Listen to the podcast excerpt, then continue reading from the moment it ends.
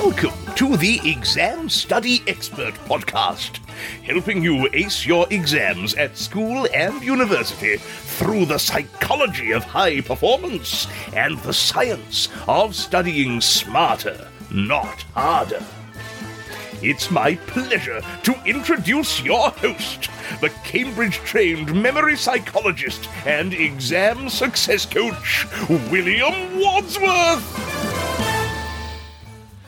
Hello and welcome to this second part in an eight part audio course on how to study effectively, being broadcast absolutely free for you right here on the Exam Study Expert podcast. If you missed part one, the six pillars for student success, I'd recommend going back and listening to that episode now because it covered the foundational principles on which everything else you need to know about studying effectively is based.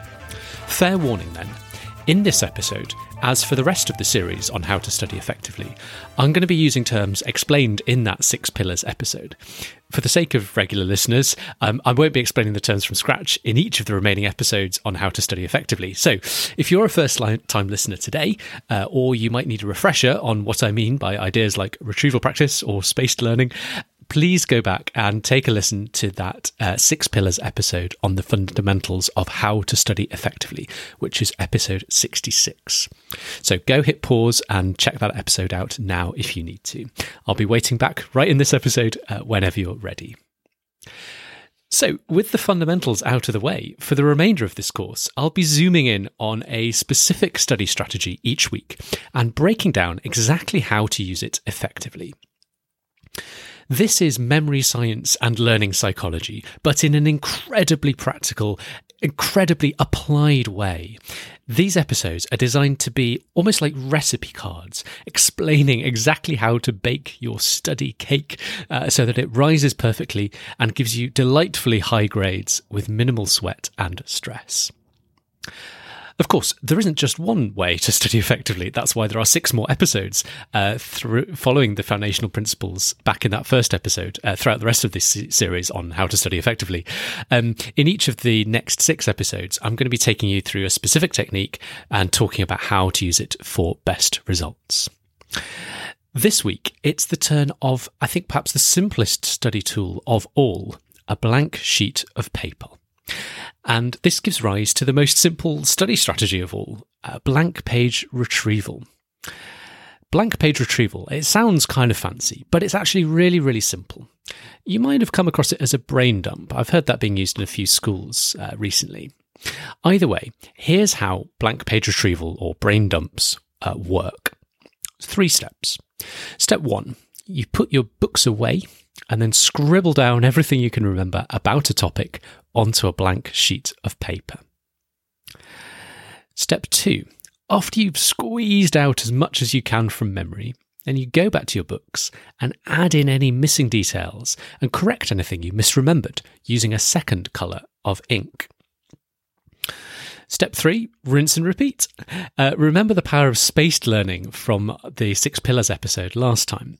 So, next time you train yourself on this topic, next time you do your blank page retrieval on this topic, aim to have fewer missing details until eventually you have none at all come the week before the exam, or as close to none at all as possible. Now, remember, the point of the whole exercise is the remembering. It's about what you can remember on that blank sheet of paper the retrieval practice, that pulling information out of your memory that we talked about uh, back in the Six Pillars episode. So, when you're using blank page retrieval, don't worry about spending time making your work neat. Go fast, scribble, scrawl, use note forms and abbreviated words so long as you know what they mean. And if you like, you can scrumple up that page, piece of paper and throw it in the bin when you're done. Really, it's about the process of remembering that exercise of remembering, of pulling information out of memory. It's not about the output of what you make on the page. It's not about the product that ends up on the page. It's about the process of pulling the information out and getting it down on the page. So, really, don't waste time on making it neat and pretty. Uh, and don't worry if you need to guess as you're going along. If there's something you're not quite sure of, uh, if it's something you don't have quite have full confidence in, write it down anyway. You'll be able to correct it when you do that step two and come back and use that second color of ink uh, to, to and open your books uh, and make those corrections uh, in that in that second color of ink based on what's what's in your notes and what's in your books. So blank page retrieval then really powerful strategy. Um, it's also the root of a uh, of a sort of branch strategy which i call memory journaling. Now blank page retrieval is very flexible. You can use it uh, in preparation for tests. Uh, if you want to brush up on a particular topic you can use it as part of uh, you know if you're reading a topic for the first time you read a subtopic or you know a section of a chapter put it away do a blank page retrieval see what you can remember. You know it's good for uh, the run up to exams. Uh, you can do blank page retrieval with particular topics. Uh, you can do blank page retrieval with particular exam questions. So you could even do, you know, just take an exam question if you have sort of longer essay style exam questions. Uh, put that as your question in the middle of the page, and then do blank page retrieval based on, uh, you know, content, points, data uh, that might be relevant in answering that exam question. It's a really flexible strategy. One very specific application of it, uh, which I wanted to talk to you about today, is called memory journaling. And this is a really, uh, this is quite a sophisticated way to apply blank page retrieval uh, in, in a sort of a daily habit to really supercharge your learning uh, if you've got a lot of knowledge to learn on your course. So, memory journaling uh, the the reason it's uh, the reason it's so helpful it's you know if if if if, if the following uh, scenario sounds familiar you know you sit down to study for your exams you know maybe weeks or months after first learning the material only to find out you can barely remember a fraction of what you once knew about that material when it kind of came up in the course all those weeks and months ago it's a pretty familiar scenario for a lot of people. So, you know, if that if you're sitting listening to that and thinking, yeah, that's that's me, um, then the the best solution I've got for you is memory journaling this is a way to actually lock away knowledge into your memory as you go through the course so that as you hit exam season at the end of the semester or at the end of the year or whatever, um, you'll actually know perhaps not everything, but a really good chunk, a really good foundation of your course, um, setting up for you know setting up for a good uh, study season into into those final exams, rather than sort of feeling like you need to start learning everything all over from scratch at the end of the year or end of the semester. So the way memory journaling works is relatively straightforward. It's um, you know a simple five to ten minute exercise you want to do every single school day, uh, and you reflect on what you did in your classes that day.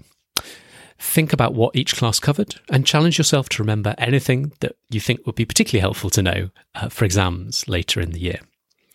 So start by writing down whatever classes you had that day as subheadings, and then under each subheading, write down something important that you learned. Doesn't necessarily have to be the whole lesson, that's not the point. Uh, perhaps it's just a key formula or a few bits of new vocabulary or terminology, or even just the main themes or ideas you were covering that day. Write it all down from memory, keep your books closed, and, you know, as with blank page retrieval, don't worry if you're guessing or not sure, put it down anyway.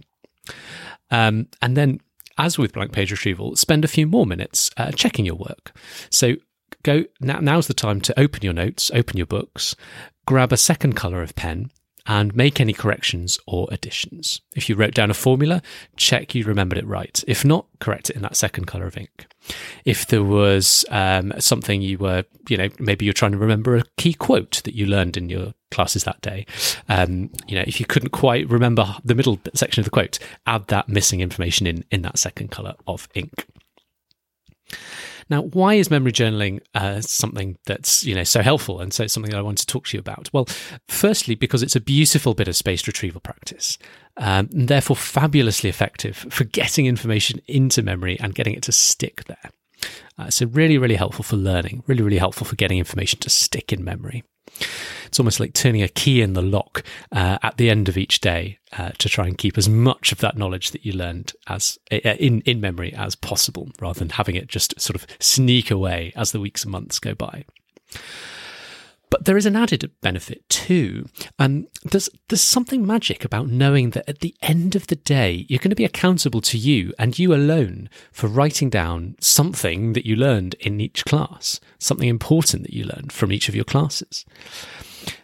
That feeling of accountability to yourself later, you'll find that as you practice memory journaling, we'll uh, do a week of it, a couple of weeks of it, your brain will start to focus and absorb information at a whole new level when you're actually sitting in the class. It's something about, you know, you know you'll need it later on.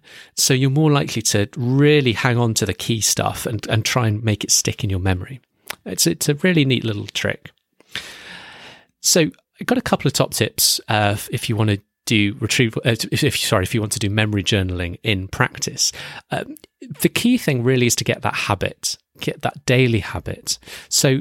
As with any new habit, the best thing to do is to try and make it a daily ritual at the same time every day.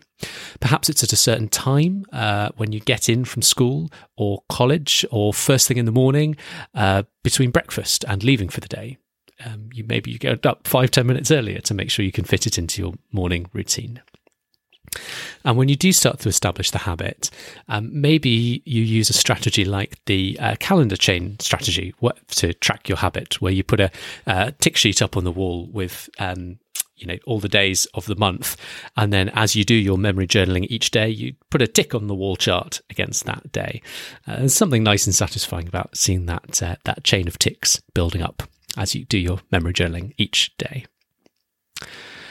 So it's powerful stuff, uh, memory journaling, and I don't just want you to take my word for it. Um, next week we can uh, join we can join Rose, a long-time listener of the podcast, uh, and a high schooler down in Australia. She listened to episode 23 of this podcast, where I first talked about the memory journaling technique and started to put the technique to work for her uh, straight away as part of improving her performance at school. It's a really interesting story because, you know, she was struggling quite a lot and she used memory journaling along with several other techniques that we talk about in the podcast, both in terms of mindset techniques uh, and in terms of sort of concrete learning strategies.